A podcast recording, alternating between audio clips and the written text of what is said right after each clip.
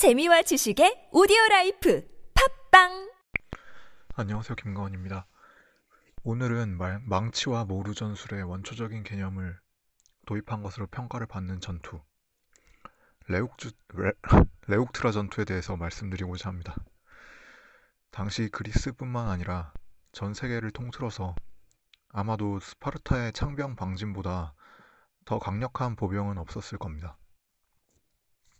스파르타인들도 자신들이 그리스 전역에서 가장 뛰어난 육군을 갖고 있다고 자부하고 있었죠.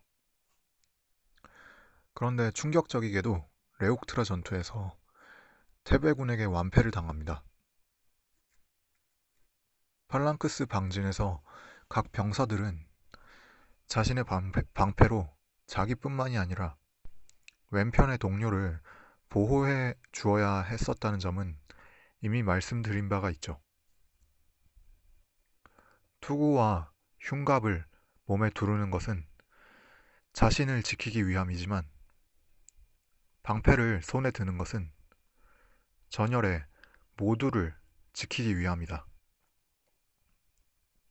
그리스의 이런 격언은 바로 그러한 이유 때문에 생긴 것입니다.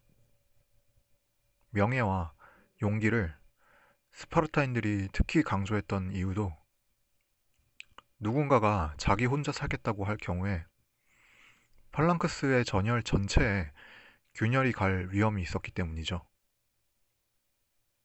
하지만 그렇다고 해도 역시 제 몸보다, 아, 남의 몸보다 제 몸이 더 소중한 것은 매한가지라서 전투가 진행되면 될수록 방패를 자기 몸 쪽으로 끌어올 수밖에 없었습니다. 왼쪽 사람은 자기의 몸이 그만큼 노출되기 때문에 오른쪽으로 더 다가설 수밖에 없었죠. 재미있는 것은 이런 현상이 진행되면 점점 팔랑크스 진 전체가 조금씩 오른쪽으로 이동하게 된다는 것이었습니다. 양편의 팔랑크스 모두 그렇게 되다 보면 필연적으로 적군의 오른쪽 부대가 아군의 왼쪽 측면을 아군의 오른쪽 부대가 상대의 왼쪽 측면을 가격하게 되죠. 그래서 팔랑크스, 팔랑크스는 오른쪽에 정예 부의, 정예 부대들을 배치하는 것이 일반적이었습니다.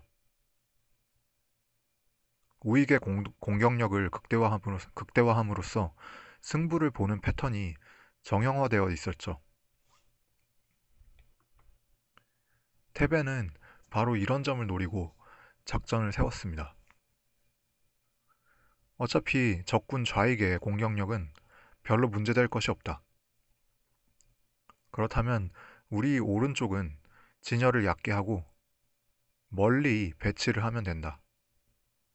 반대로 상대의 강력한 공, 공격, 아, 상대의 강력, 강격한 오른쪽에는 충분하게 대비를 해야 된다. 상대의 공격을 분쇄하기 위해서 우리는 왼쪽을 두텁게 하면 되는 것이다. 쉽게 말해서 이런 작전이었죠. 그래서 테베는 V자 모양의 사선진을 들고 나오는데요. 테베의 팔랑크스 왼쪽 전열은 무려 50열이나 되었습니다. 그에 비해서 스파르타의 진영은 이전과 별 차이가 없었죠. 스파르타는 균일하게 12열 횡대를 이루고 있었습니다.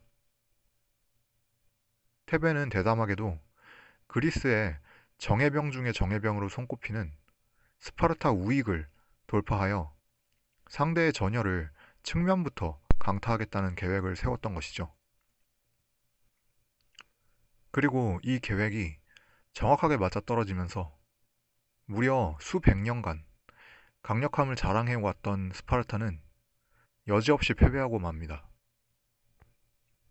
테베는 이 전투에서 대승을 거둔 뒤에 더 이상 전쟁을 수행할 여력이 없어, 없어졌을 정도로 시민들의 숫자가 줄어든 스파르타에게서 메시이나를 해방시킴으로써 스파르타를 반쪽짜리 국가로 만드는 데 성공합니다. 레옥트라 전투 이후로 스파르타는 이전과 같은 패권을 다시는 손에 쥘 수가 없었죠. 생각해보면 이런 단순한 발상의 전환을 무려 수백 년간 아무도 떠올리지 못했던 것이 의아하기도 합니다. 고정관념이란 무서운 법이죠.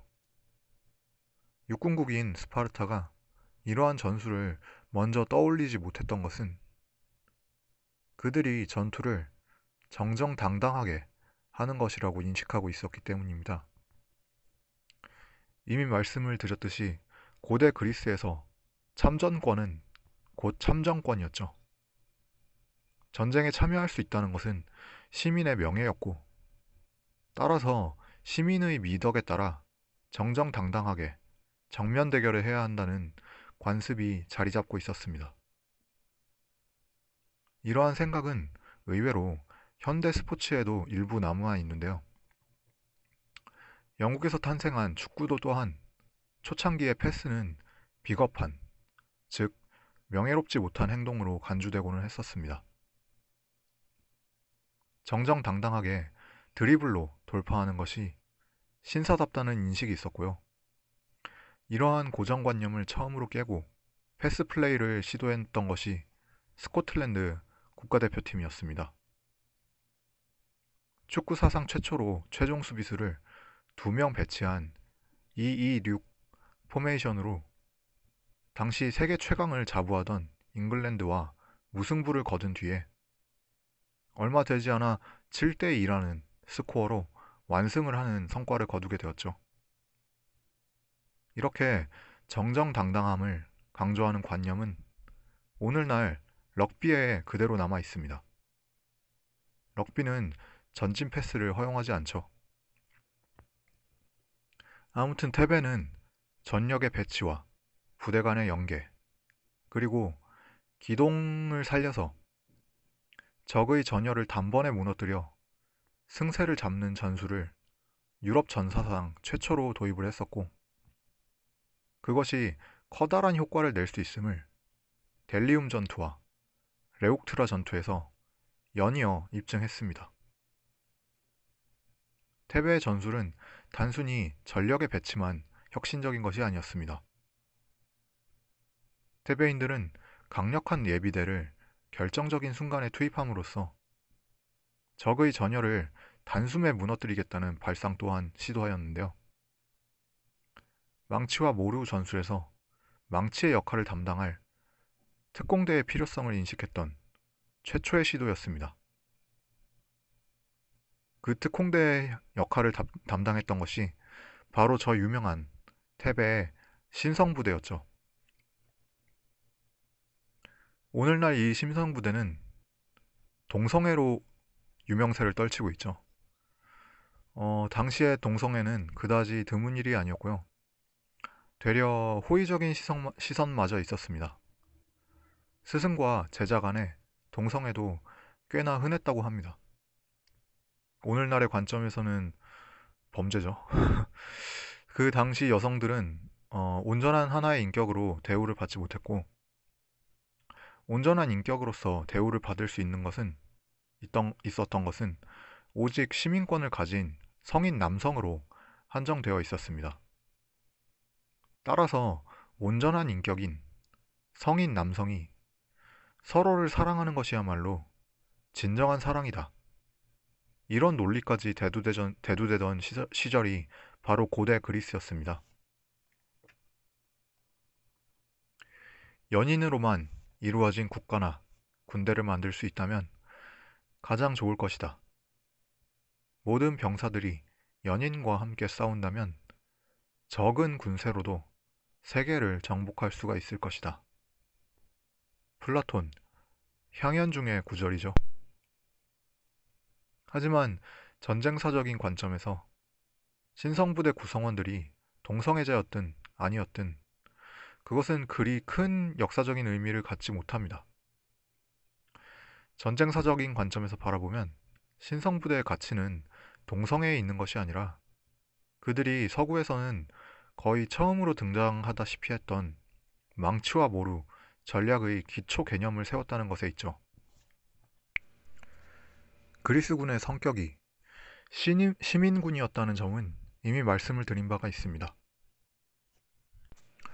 유일한 예외였다면 스파르타였는데요. 리쿠르게스, 리쿠르고스 개혁을 통해서 스파르타인들은 사실상 전원 직업 군인이 되었죠. 평소에는 농업이든 상업이든 생업에 종사하다가 오직 전시에만 군인으로서의 영, 역할을 수행했던 여타의 폴리스 시민들과는 달리 스파르타인들은 평소에도 오로지 전쟁, 전쟁 준비만을 했을 뿐이었습니다. 별다른 생업이 없던 이들 스파르타인들은 병영 생활에서 해방되는 30대 이후부터는 자신의 여가 시간을 충분, 충분하게 즐길 수가 있었다고 전합니다. 비록 이것이 아테네인들에게는 게으름으로 비추어졌지만 말이죠.